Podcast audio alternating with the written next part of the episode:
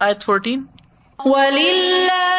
مُلْكُ السَّمَاوَاتِ وَالْأَرْضِ يَغْفِرُ لِمَن يَشَاءُ وَيُعَذِّبُ مَن يَشَاءُ وَكَانَ اللَّهُ غَفُورًا رَّحِيمًا اور آسمانوں اور زمین کی بادشاہی اللہ ہی کی ہے۔ وہ بخش دیتا ہے جسے چاہتا ہے اور سزا دیتا ہے جسے چاہتا ہے۔ اور اللہ ہمیشہ سے بے حد بخشنے والا نہایت رحم والا ہے۔ یہاں اللہ سبحان تعالی کی کچھ صفات کا ذکر ہے۔ پہلی بات تو یہ کہ وہ مالک ہے۔ ہر چیز کا جو آسمان اور زمین اور جو ان کے درمیان ہے، ہر جگہ اسی کی بادشاہت ہے۔ حکم اسی کا چلتا ہے۔ جس سے چاہتا ہے اپنی رحمت کے ساتھ درگزر فرماتا ہے اس سے۔ اس کے گناہ پہ پردہ ڈال دیتا ہے۔ یکفر غفارہ کا مطلب کیا ہوتا ہے؟ پردہ ڈالنا۔ گناہوں پہ پردہ ڈالنا۔ اور جسے چاہتا ہے اپنے عدل کی بنا پہ عذاب دیتا ہے۔ اور جو اللہ کی بارگاہ میں توبہ کرے، تو اللہ تعالیٰ اس کو بخش دیتا ہے۔ وکان اللہ غفور اور رحیمہ اس کے ساتھ رحم کرنے والا ہے۔ تو یہاں پر بنیادی طور پر جو بات بتائی جا رہی ہے وہ اصل میں مخلفین کے لیے ایک امید کی کرن ان کو دکھائی جا رہی ہے۔ توبہ کی ترغیب دی جا رہی ہے۔ اگر تم نفاق سے توبہ کر لو، تو اللہ تعالیٰ معاف کر دے گا، کیونکہ وہ بہت بڑا بخشنے والا مہربان ہے۔ اور پھر یہاں پر آپ دیکھیں، یہ جو کہا گیا نا، وکان اللہ غفور الرحیم یہ جو کانا کا لفظ ہے نا، یہ اگر کسی معین صفت کے ساتھ مل کر آ جائے، جیسے صفت کیا؟ غفور الرحیم تو یہ اس بات پہ دلالت کرتا ہے کہ یہ صفت اپنے صاحب کے ساتھ لازم ہے۔ یعنی یہ لازمی صفت ہے اللہ تعالی کی۔ اور یہ اس سے کبھی جدا نہیں ہوتی۔ یعنی یہ صفت موصوف سے جدا نہیں ہوتی۔ یعنی اللہ ہمیشہ ہمیشہ سے بخشنے والا ہے۔ ہمیشہ ہمیشہ کے لیے مہربان ہے۔ اسی لیے بڑے سے بڑا گنا سچی توبہ سے معاف ہو جاتا ہے۔ نبی صلی اللہ علیہ وسلم نے فرمایا اگر تم اتنے گناہ کرو کہ تمہارے گناہ آسمان تک پہنچ جائیں، پھر تم توبہ کرو تو اللہ تمہیں معاف کر دے گا، کیونکہ وہ غفور الرحیم یعنی اتنے گنا کے گنا آسمان تک پہنچ گئے۔ کر کر کے گنا بھر دیا سارا زمین آسمان کے بیچ کا فاصلہ۔ اور پھر پلٹ آئے، روئے اللہ کے آگے ریئلائز کر لیا، اخلاص برتا، سچی توبہ کر لی تو اللہ تعالیٰ معاف کر دے گا۔ اور پھر گناہ جیسے بھی ہوں، جس قسم کے بھی ہوں سگیرہ ہو کبیرا ہو انس بن مالک کہتے ہیں کہ میں نے رسول اللہ صلی اللہ علیہ وسلم کو فرماتے ہوئے سنا کہ اللہ تبارک و تعالیٰ فرماتا ہے، اے ابن آدم، جب تک تو مجھے پکارے گا اور مجھ سے پر امید رہے گا اچھا گمان رکھے گا یعنی جو بھی تیرے گنا ہوں گے میں تجھے بخشتا رہوں گا اور کوئی پرواہ نہیں کروں گا۔ تو اللہ تعالیٰ کی رحمت سے کبھی بھی مایوس نہیں ہونا چاہیے۔ ابن آدم، اگر تیرے گنا آسمان کی بلندیوں تک پہنچ جائیں، پھر تو مجھ سے بخش طلب کرے، تو میں پرواہ کیے بغیر تجھے بخش دوں گا، معاف کر دوں گا۔ ابن آدم، اگر تو زمین کے برابر گناہ لے کر میرے پاس آئے اور اس حال میں ملے کہ میرے ساتھ شرک نہ کیا ہو، تو میں تجھے ان گناہوں کے بقدر بخش دوں گا، اتنی ہی بخش عطا کر دوں گا۔ تو یہ اللہ سبحان تعالی کی صفت غفاریت اور صفت رحمت ہے۔ اور یہاں پر ایک بہت موٹیویشن ہے منافقین کے لیے کہ تم اخلاص کے راستے پہ آ جاؤ۔ وہ تمہاری پچھلی کوتاہیوں کو معاف کر دے گا اور آئندہ تمہارے ساتھ وہ معاملہ کرے گا جس کے تم خلوص کی وجہ سے مستحق ہو گئے جی میں یہ سوچ رہی تھی کہ جیسے وہ نبی کریم صلی اللہ علیہ وسلم کی محفلوں میں بھی آتے تھے اور قرآن بھی سنتے تھے، یہ وہی لوگ ہیں نا سارے منافقین۔ تو اب یہ اینڈ میں جو اللہ تعالیٰ نے فرمایا نا کہ میں بخش دوں گا سب کچھ۔ اور میں یہ سوچ رہی تھی کہ جو بہانے یہ کر کے گئے ہوں گے، وہی والے پھر اللہ سبحانہ تعالیٰ نے قرآن میں نازل فرما دی کہ ہمارے گھر والوں نے اور ہمارے مال نے ہمیں مشغول رکھا۔ اب جس جس نے اس قسم کا کوئی بہانہ کیا ہوگا اس کو تو سمجھ میں آ گیا ہوگا کہ یہ تو میرا ذکر ہو رہا ہے۔ تو پھر فوری طور پہ اللہ تعالیٰ نے ان میں سے پتہ نہیں کتنے لوگوں کو توفیق دے دی ہوگی۔ بالکل۔ کیونکہ یہ اللہ اور بندے کے درمیانی معاملہ نا تو اللہ تعالیٰ نے ڈھانک کے رکھا اور اللہ تعالیٰ آئندہ بھی ڈھانک دیتا ہے۔ میں نوٹس کرتی ہوں ہمیشہ کہ قرآن میں جہاں جہاں سخت آیات ہوتی ہیں کہ یہ سزا دی جائے گی اس کے فوراً بعد اس کا رحمت کی رحمت کا تذکرہ ہوتا ہے کہ اگر معافی مانگ لو گے تو معاف کرے معاف بھی ہو جائے گا۔ آج ففٹین سيقول المخلفون إذا انطلقتم إلى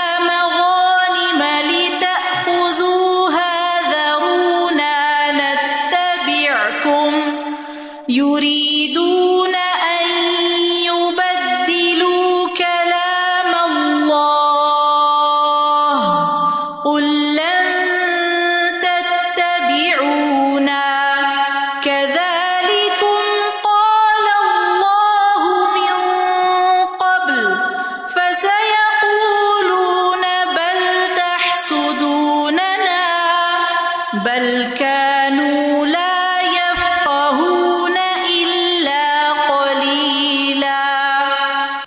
ان قریب پیچھے چھوڑ دیے جانے والے لوگ کہیں گے، جب تم کچھ غنیمتوں کی طرف چلو گے، تاکہ انہیں لے لو، کہ ہمیں چھوڑ دو، کہ ہم تمہارے ساتھ چلیں۔ وہ چاہتے ہیں کہ اللہ کے کلام کو بدل دیں۔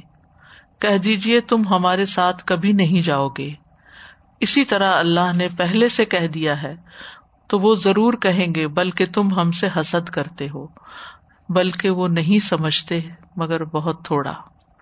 نبی صلی اللہ علیہ وسلم کو بتایا جا رہا ہے کہ جب آپ اور آپ کے صحابہ خیبر کی غنیمتوں کی طرف چل پڑیں گے، جن کا اللہ نے آپ سے وعدہ کیا ہے، تو پیچھے رہ جانے والے آپ سے کہیں گے کہ ہمیں بھی اپنے ساتھ خیبر جانے دیں۔ اور وہ کیا چاہتے ہیں کہ یہ بات کہہ کے اللہ کے اس وعدے کو تبدیل کر دے جو اللہ نے آپ لوگوں سے اے اہل صلاح حدیبیہ کر رکھا ہے۔ تو آپ ان سے کیا کہیں کہ تم لوگ ہمارے ساتھ ہرگز خیبر نہیں جاؤ گے؟ کیونکہ مدینہ واپسی سے پہلے اللہ تعالیٰ نے ہم سے فرما دیا تھا کہ خیبر کی غنیمتوں کے مال صرف ان لوگوں کو ملیں گے جو ہدیبیہ میں ہمارے ساتھ حاضر تھے۔ تو اس پر ان کا ریئیکشن کیا ہوگا؟ وہ کہیں گے نہیں، یہ بات نہیں ہے۔ اللہ نے آپ کو اس کا حکم نہیں دیا، بلکہ آپ لوگ ہم سے حسد کرتے ہوئے ہمیں جہاد کے لیے نکلنے نہیں دے رہے، خیبر نہیں جانے دے رہے، تاکہ ہم آپ لوگوں کے ساتھ مال غنیمت نہ لیں۔ کہ تم ہمیں یہ نعمت نہیں حاصل کرنے دینا چاہ رہے، تم ہم سے حسد کرتے ہو۔ کہاں سے کیا بات لا کے؟ یہ بھی منافقانہ طرز عمل ہوتا ہے کہ خود ساختہ باتیں بنا کے دوسرے کے اوپر لگا دینا، بدگمانیوں سے کام لینا۔ یہ بھی بدگمانی تھی نا۔ اللہ کے بارے میں بدگمان، رسول کے بارے میں بدگمان، مومنوں کے بارے میں بدگمان۔ تو اللہ تعالیٰ نے فرمایا کہ حقیقت حال ایسی نہیں ہے جیسے انہوں نے گمان کیا ہے، بلکہ وہ لوگ اللہ کی طرف سے دین کے معاملے میں ان پر جو عائد ہونے والے حقوق ہیں، ان کے بارے میں بہت کم سمجھ رکھتے ہیں۔ ان کو اللہ تعالیٰ کے احکامات کی سمجھ ہی نہیں آتی۔ یہاں پر آپ انداز دیکھیے، سیقول المخلف اللہ کا نہیں ہے۔ یعنی مخلف جو پیچھے رہ گئے، اب یہاں ان کی پھر مذمت کی جا رہی ہے کہ وہ نفع اور فائدے کے لیے ساتھ جانے کو تیار ہو جاتے ہیں۔ یعنی مسلمانوں کو بتایا جا رہا ہے کہ ان قریب وہ وقت آنے والا ہے۔ جب یہی لوگ جو آج تمہارے ساتھ جانے سے جی چرا رہے تھے اب جب تم ایسی مہم کی طرف جاؤ گے جس میں آسان فتح ہوگی، بہت سے اموال غنیمت حاصل ہوں گے، کیونکہ یہود جو تھے وہ بہت امیر لوگ تھے، باغات کے مالک تھے اور مال و متا انہوں نے اکٹھا کر رکھا تھا، تو ان کو پتا تھا کہ ادھر جا رہے ہیں، وہاں سے تو بہت کچھ ملے گا، لے کر آئیں گے۔ تو اس وقت جب تم جانے لگو گے، تو یہ تمہاری طرف دوڑے آئیں گے۔ ضرور نہ انت چھوڑو ہمیں، ہم بھی چلے لیٹس گو اور یہ وقت صلاح ادیبیہ کے تین ماہ کے اندر ہی آ گیا۔ صلاح ادیبیہ چھ اجری کے آخر میں ہوئی تھی اور یہ سات اجری کے شروع میں ہو گیا قصبہ تو رسول اللہ صلی اللہ علیہ وسلم نے خیبر پہ چڑھائی کی اور بڑی آسانی کے ساتھ اسے فتح کر لیا۔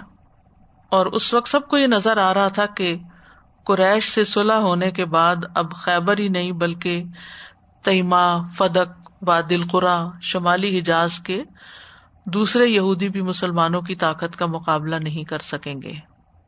اور یہ ساری بستیاں مسلمانوں کے ہاتھ آ جائیں گی۔ اب ان کو نظر آ رہا تھا کہ اب یعنی اسلام کو ترقی حاصل ہونے والی ہے۔ تو اللہ تعالیٰ نے رسول اللہ صلی اللہ علیہ وسلم کو پہلے سے ہی خبردار کر دیا۔ آپ کو پہلے سے ہی بتا دیا گیا کہ آسان فتوحات میں یہ حصہ لینے کو تیار ہو جائیں گے اور وہاں بھی مقصد اللہ کی رضا نہیں بلکہ دنیاوی مال و متا حاصل کرنا۔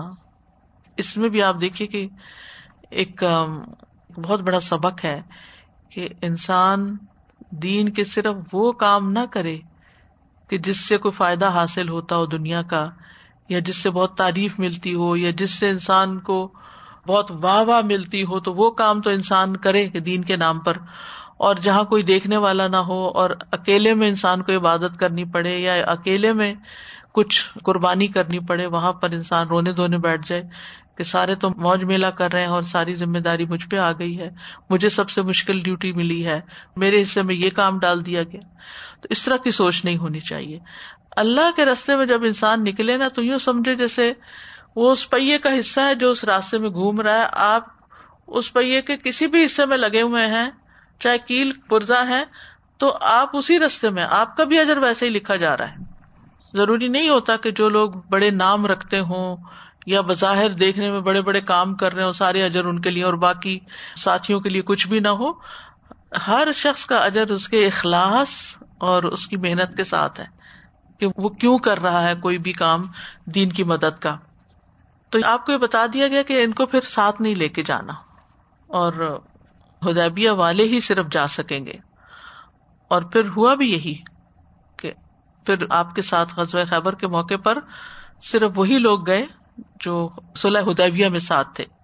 یعنی اس سے یہ پتا چلتا ہے نا کہ اگر آپ کے اندر اخلاص نہیں تو آپ بہت جلد پیچھے رہ جائیں گے نیکیوں میں، پیچھے ہٹ جائیں گے، آپ سے مواقع چھین لیے جائیں گے۔ اس چیز سے ڈرنا چاہیے اور اللہ سے اخلاص مانگتے رہنا چاہیے۔ اور یہ جو ازن تلق تم الا مغان خزوہ تو یہ جو مغانم کا لفظ ہے نا، اس سے مراد خیبر کی غنیمتیں ہی ہیں۔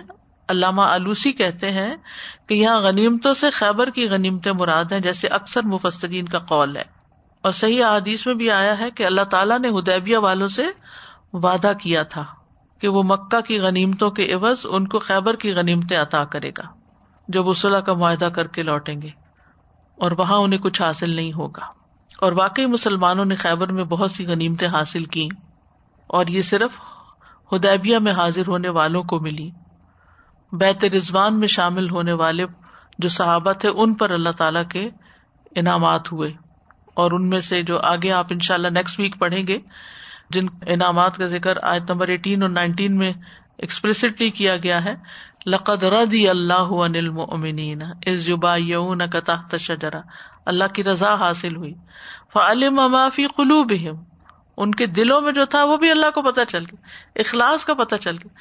یعنی ہمارے اخلاص کسی انسان کو نہیں پتہ چل سکتا۔ ہماری نیت کسی انسان کو نہیں پتہ چل سکتا کیا ہے۔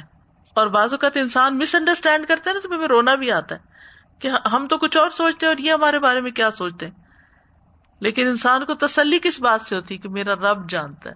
لوگ جو بھی کہیں، میرا رب جانتا ہے کہ میری نیت کیا ہے۔ اگر وہ واقعی سچی نیت ہو تو یہ بات انسان کو خوش کر دیتی۔ فعالم معافی قلوب پھر کیا ہوا؟ انزل سکینت علیہم ایک اور خوشخبری۔ ایک اور انعام۔ وہ اصاب فتح قریبا قریبی فتح کی خوشخبری۔ وہ مغان و کثیر تنیا کثیر تعداد میں غنیمتیں۔ جنہیں یہ لیں گے، انہیں ملیں گی۔ یعنی دنیاوی انعام بھی ملیں گے۔ اللہ کی رضا بھی ملے گی۔ سکینت، اور کیا چاہیے؟ یعنی مالی اعتبار سے بھی خوشحال ہو جاؤ گے اور اسی لیے صحابہ کہتے ہیں کہ خیبر کے بعد پہلی دفعہ ہم نے پیٹ بھر کے کھانا کھایا۔ اس سے پہلے جو تھے، حالات بہت مخدوش تھے۔ اسپرچلی بھی انزل سکینت علیہم۔ اموشنلی بھی فتح قریبا۔ اور ویسے بھی اللہ کی رضا جو ہر چیز سے باری ہے۔ اور ادوان اللہ اکبر، کتنا کچھ اللہ نے عطا کیا۔ جب انسان اللہ کی خاطر اپنے آپ کو خطرات میں ڈال دیتا ہے، مستقبل کسی نے نہیں دیکھا ہوتا، لیکن اس کو بس یہ یقین ہوتا ہے کہ ان تنسر اللہ ینسر کو وہ سب تقدام کو اللہ کافی ہے، وہ ٹیک کیئر کرے گا، وہ دوسری چیزیں بھی سنوار دے گا۔ تو اس وقت انسان پھر صرف اللہ کے بھروسے پر آگے نکلتا ہے اور اللہ سبحان تعالیٰ واقعی مدد کرتا ہے۔ اور انسان کی اطاعت اور وفاداری اور جان فروشی اور قربانی، ان سب چیزوں کی قدر کرتا ہے۔ اور آخرت کے علاوہ والا قدا تعینہ ہو اجرا ہو پھر دنیا دنیا میں بھی اجر عطا کرتا ہے۔ اور نبی صلی اللہ علیہ وسلم نے خیبر کی طرف حملہ کیوں کیا تھا؟ کیونکہ آپ کو یاد ہے کہ مدینہ کے اندر یہودیوں نے عہد شکنیاں کی تھی جن کی وجہ سے ان کو نکال دیا گیا تھا اور وہ خیبر میں جا کے آباد ہو گئے تھے۔ لیکن وہاں سے بھی کچھ نہ کچھ ان کی شرارتیں سامنے آتی رہتی تھی تو جب نبی صلی اللہ علیہ وسلم کو قریش کی طرف سے بے فکری ہوئی، تو پھر آپ صلی اللہ علیہ وسلم نے خیبر پہ چڑھائی کا ارادہ کیا اور پھر بہت آسانی کے ساتھ اس کو فتح کر لیا اور اس کے آس پاس کی یہودی بستیاں بھی مسلمانوں کے ہاتھ میں آ گئی تو یہ اللہ کی مدد اور فتح کا جو وعدہ تھا، وہ پورا ہو گیا اور دوسری طرف منافقین کو روک دیا گیا کہ تم ساتھ نہیں جاؤ گے۔ جیسے سورت توبہ میں بھی آتا ہے نا، جب وہ تبوک میں نہیں گئے تھے، تو اللہ تعالیٰ نے ان کے بارے میں فرمایا تھا، لن تخرجو مائیا ابدا و لن تو قاتل مائیا ادبا۔ آئندہ بھی تم نہیں نکلو گے، کبھی میرے ساتھ اور کبھی دشمن سے نہیں لڑو گے۔ دنیا میں بھی اللہ سبحان تعالی کا انصاف نظر آتا ہے۔ بازو کا دیر ہو جاتی ہے کچھ چیزیں سامنے آنے میں۔ حقدار کو حق نہیں ملتا، لیکن ایک وقت آتا ہے کہ وہ مل کر رہتا ہے۔ لیکن یہ جو بات ہے نا کل لن تتبیونا انہیں بتا دو کہ تم میرے پیچھے نہیں آؤ گے۔ یہ کتنی بڑی ذلت کی بات ہے۔ کتنی بڑی محرومی ہے۔ وہ سب بیٹھے رہو۔ اب آنے کی ضرورت نہیں۔ اچھا اس کو آپ یوں فیل کریں جیسے بعض اوقات ایسا ہوتا ہے نا، گھر میں آپ اپنے بچے کو آواز دیتے ہیں، وہ ذرا وہ فلاں چیز لے کر آؤ۔ اچھا اچھا آتا ہوں۔ پھر دوسری دفعہ دیتے ہیں۔ اچھا آتا ہوں۔ پھر تیسری دفعہ آپ خود ہی اٹھ کھڑے ہوتے ہیں اور آپ زور سے ڈانٹ پلاتے ہیں۔ اب وہیں بیٹھے رہو، آنے کی کوئی ضرورت نہیں۔ اور دو چار مزید بھی سنا دیتے ہیں۔ تو بالکل ایک نیچرل سا ریئیکشن ہے۔ اور یہ سب کو سبق سے کانم۔ مخلص مسلمانوں کو بھی ایک طرح سے اس میں ان کے لیے بھی سبق تھا کہ دیکھو، اگر کہیں اپنی جان بچائی تو پھر ایسا نہ ہو کہ آئندہ کے لیے نیکی کے مواقع ہاتھ سے جاتے رہے تو جو لوگ صرف فائدوں کی خاطر دین کے ساتھ شامل ہو جائیں یا دین کے کام کے ساتھ شامل ہو جائیں کہ یہاں سے ہمیں کچھ بینیفٹس ملیں گے اور اگر وہ نہیں ملتے تو پیچھے ہٹ جائیں، تو ایسے لوگ پھر دین کے لیے مخلص نہیں۔ اور پھر جب انہیں کہا گیا کہ تم ہمارے ساتھ نہیں آ سکتے، تو انہوں نے کیا؟ فسا یقول بلتا سدون نہ وہ کہیں گے، تم تو ہم پہ حسد کرتے ہو۔ یعنی بات کچھ ہے اور بنا کچھ دی گئی۔ یہ منافق کے علم کی انتہا ہے۔ کہ بات ہی بدل دی۔ لا یا لمون لا یا شرون لا یف تو یہاں بھی اللہ تعالیٰ کیا فرماتے بل کانو لا یف اللہ کلیلہ کہ اصل بات یہ ہے کہ ان کو بات سمجھ ہی نہیں آتی۔ دین کے معاملے میں معاملات کی سمجھ بوجھ ہی نہیں رکھتے۔ اس لیے یہ نہیں سمجھ سکے کہ اللہ اپنے وعدے کی ہرگز خلاف ورزی نہیں کرتا۔ تو منافق کی سمجھ کلیل ہوتی ہے۔ بات کو اس کے اصل رخ سے نہیں دیکھتا۔ یہ بھی اللہ کی بڑی دین ہوتی ہے اور بڑا احسان اور انعام ہوتا ہے کہ انسان کو حق نظر آ جائے، انسان کو بات کا اصل رخ اور اصل مطلب سمجھ آئے اور وہ کسی مس انڈرسٹینڈنگ کا شکار نہ ہو۔ یعنی استخر اللہ بعض اوقات عام روزمرہ زندگی میں بھی آپ نے دیکھا ہوگا کہ لوگوں کے ساتھ معاملات کرتے ہوئے آپ کچھ کہنا چاہتے دوسرا کچھ اور سمجھ رہا ہوتا ہے۔ اور وہ بت گمانی کی وجہ سے بات کو جب آپ بدگمانی کی بنیاد پر اٹھاتے ہیں تو وہ کچھ اور ہی بن جاتی ہے۔ یہاں بھی یہی بات تھی۔ کس وجہ سے ان کو روکا جا رہا تھا؟ انہیں یہ تو سمجھ ہی نہیں آئی کہ یہ ان کی اپنی غلطیوں کی وجہ سے ان سے آئندہ دین اور دنیا دونوں کے فائدے چن رہے ہیں۔ وہ پھر بلیم گیم کرنے لگے۔ مسلمانوں کو بلیم کرنے لگے کہ یہ بات نہیں ہے۔ اللہ تعالیٰ نے کوئی نہیں منع کیا۔ تم حسد کرتے ہو۔ تم ہماری خیر خائی نہیں چاہتے۔ یعنی یہ نفاق ایسی چیز ہے جو انسان کو حکمت سے آری کر دیتا ہے، بصیرت سے آری کر دیتا ہے۔ بات کو سمجھنے کے قابل نہیں رہنے دیتا۔ اور پھر خاص طور پر اپنی ذمہ داریوں کی بہت کم سمجھ بوجھ ہوتی ہے۔ دنیا کے معاملات کا خوب علم ہوتا ہے، لیکن دین کی سمجھ نہیں ہوتی۔ رسول اللہ صلی اللہ علیہ وسلم نے فرمایا، دو خصلتیں ایسی ہیں جو کہ منافق میں کبھی جمع نہیں ہو سکتی۔ اچھا اخلاق اور دین کی سمجھ۔ یہ دو باتیں ان کو سمجھ نہیں آتی۔ اللہ سبحان تعالیٰ ہم سب کو منافقت سے نکالے۔ اور ہمیں اللہ تعالیٰ دین کی حقیقی معنوں میں سمجھ عطا کرے۔ اور ہر آیت کا جو اصل مطلوب ہے، مقصود ہے، وہ سمجھ میں آئے۔ نہ کہ ادھر ادھر کی باتیں کرے اور ہمیں اچھا اخلاق اللہ تعالیٰ دے۔ کیونکہ کسی انسان کی بہت بڑی خوش قسمتی ہوتی ہے۔ کہ اس کو اچھا اخلاق نصیب ہو جائے۔ بہت بڑی دولت ہے۔ سب سے زیادہ وزنی نیکی جو میزان میں ہوگی وہ اچھا اخلاق ہی ہوگا۔ اور ہم چھوٹی چھوٹی باتوں پہ بعض اوقات بد اخلاقی کا مظاہرہ کر جاتے ہیں جو کوئی بہت بڑی چیز نہیں ہوتی۔ اور ہمارا اصل اخلاق تو ہمارے گھروں میں نظر آتا ہے کہ گھر والوں کے ساتھ ہمارا معاملہ کیا ہے۔ ان کے لیے کتنا اسمائل کرتے ہیں ان کی بات کتنی سمجھتے ہیں اور کتنی خوش اسلوبی کے ساتھ ان کے ساتھ معاملات کرتے ہیں۔ دو باتیں، ایک تو آپ یہ کہہ رہی تھی کہ جب ہم کام کرتے ہیں تو ہمیں یہ اخلاص سے کام اللہ تعالیٰ کو پتہ ہے۔ لیکن استاذہ، دنیا میں بھی اگر آپ اخلاص سے کام کر رہے ہوتے ہیں نا، میں نے چودہ سال پہلے یہاں کو آپ کا کورس کیا تھا۔ تو اس میں ہماری ٹیچر نے ہمیں بتایا تھا کہ ان کے بہت سے اسٹوڈینٹس تھے، لیکن ایک اسٹوڈینٹ تھا، اس کو صرف فائلنگ کرواتے تھے وہاں پہ۔ اور آپ کو پتا ہے فائلنگ سے سب بڑی جان چڑھاتے ہیں۔ لیکن اس نے فائلنگ کے اندر ہی سارے پیپرس کو دیکھنا شروع کیا، اس کو سب پتا چل جاتا ہے یہ فارم کس طرف اور صرف اس کو ہائر کیا گیا۔ تو جب میں نے وہ بات اپنے ذہن میں رکھ لی تھی۔ جب میں نے کو آپ کیا نا، تو مجھے انہوں نے ایسی جگہ رکھ دیا کہ جہاں میں کسی کو نظر نہیں آتی تھی اور میں وہ بیٹھے بیٹھے انہوں نے مجھے اتنا ٹیڈیس کام دیا۔ میں کرتی رہتی تھی۔ مجھے پتا بھی نہیں تھا کہ مجھے، کیونکہ مجھے تو کبھی کام میں آتا بھی نہیں تھا۔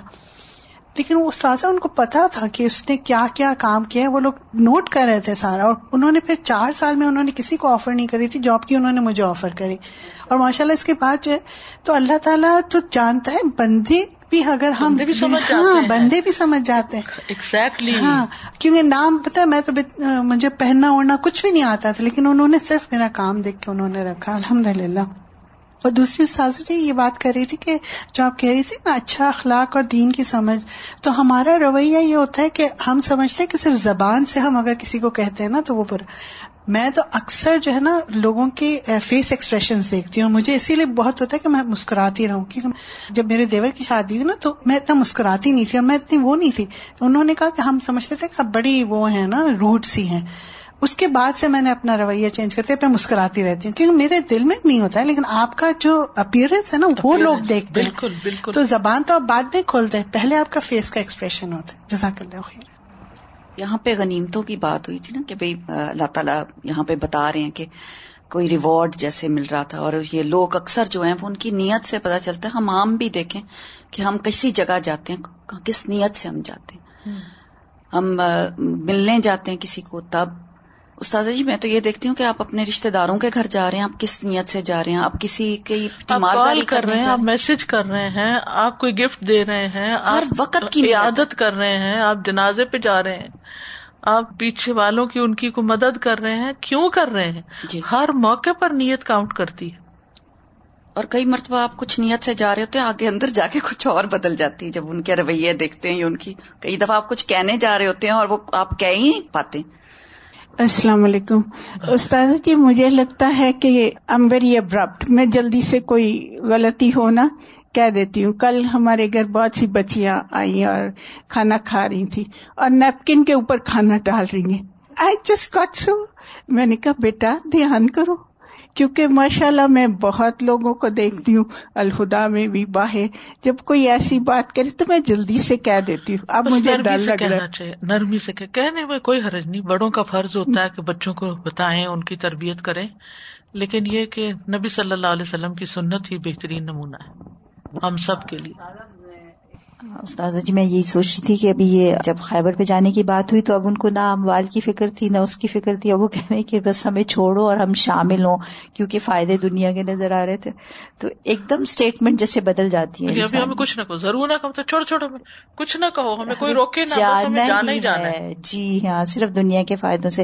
اور استاذہ جی آیت کا جو آخری پارٹ ہے وہ بہت ہی زیادہ ڈرانے والا ہے۔ جیسے آپ نے کہا نا یہ صرف ان کے لیے نہیں ہے ہمارے لیے بھی ہے۔ بلکہ یف کا ہونا اللہ خلیلہ تو بہت اللہ تعالیٰ سے دعا ہے کہ اللہ سبحانہ تعالیٰ ہمیں ان لوگوں میں شامل یہ جو اچھا اخلاق اور دین کی سمجھ ہے یہ جمع نہیں ہو سکتی یعنی دونوں ایک ساتھ نہیں ہوں گی یا کوئی ایک بھی نہیں ہو سکتی؟ یعنی دونوں نہیں ہوں گی۔ ایک بھی نہیں ہوگی ایٹ اے ٹائم یعنی منافقت کے ساتھ جمع نہیں ہوتی۔ غزبۂ خیبر جو ہے، یہ سات ہجری میں ہوا۔ صحیح بخاری میں آتا ہے، حضرت انس کی روایت ہے کہ خیبر پر صبح کے وقت حملہ کیا، جبکہ وہاں کے باشندے اپنے کندھوں پر کسیاں رکھے باہر نکل رہے تھے۔ انہوں نے آپ کو دیکھا تو چلا اٹھے کہ یہ تو محمد اپنے لشکر سمیت آ چکے ہیں۔ چنانچہ وہ سب بھاگ کر قلعے میں پناہ گزین ہو گئے۔ اس وقت نبی صلی اللہ علیہ وسلم نے اپنے ہاتھ اٹھائے اور فرمایا اللہ اکبر، خربت خیبر، کہ خیبر تو تباہ ہو چکا۔ جب ہم کسی قوم کے میدان میں ڈیرے ڈال دیں فسا اصباح المنظرین صافات کی آیت ہے، تو ڈرائے ہوئے لوگوں کی صبح بہت بری ہوتی ہے۔ کیونکہ انہوں نے اللہ اور اس کے رسول کی مخالفت کی تھی، لہٰذا ان کا یہ انجام ہوا۔ تکلیف کے باوجود حضرت علی بھی اس میں شریک ہوئے تھے اور ان کے ہاتھوں پہ خیبر فتح ہوا تھا۔ سلما بن اقوا کہتے ہیں کہ حضرت علی رضی اللہ عنہ غزب خیبر میں نبی صلی اللہ علیہ وسلم سے پیچھے رہ گئے تھے کیونکہ ان کی آنکھوں میں درد تھا۔ وہ کہنے لگے، میں رسول اللہ صلی اللہ علیہ وسلم سے کیوں کر پیچھے رہوں؟ لہٰذا وہ نکل پڑے اور آپ سے آ ملے۔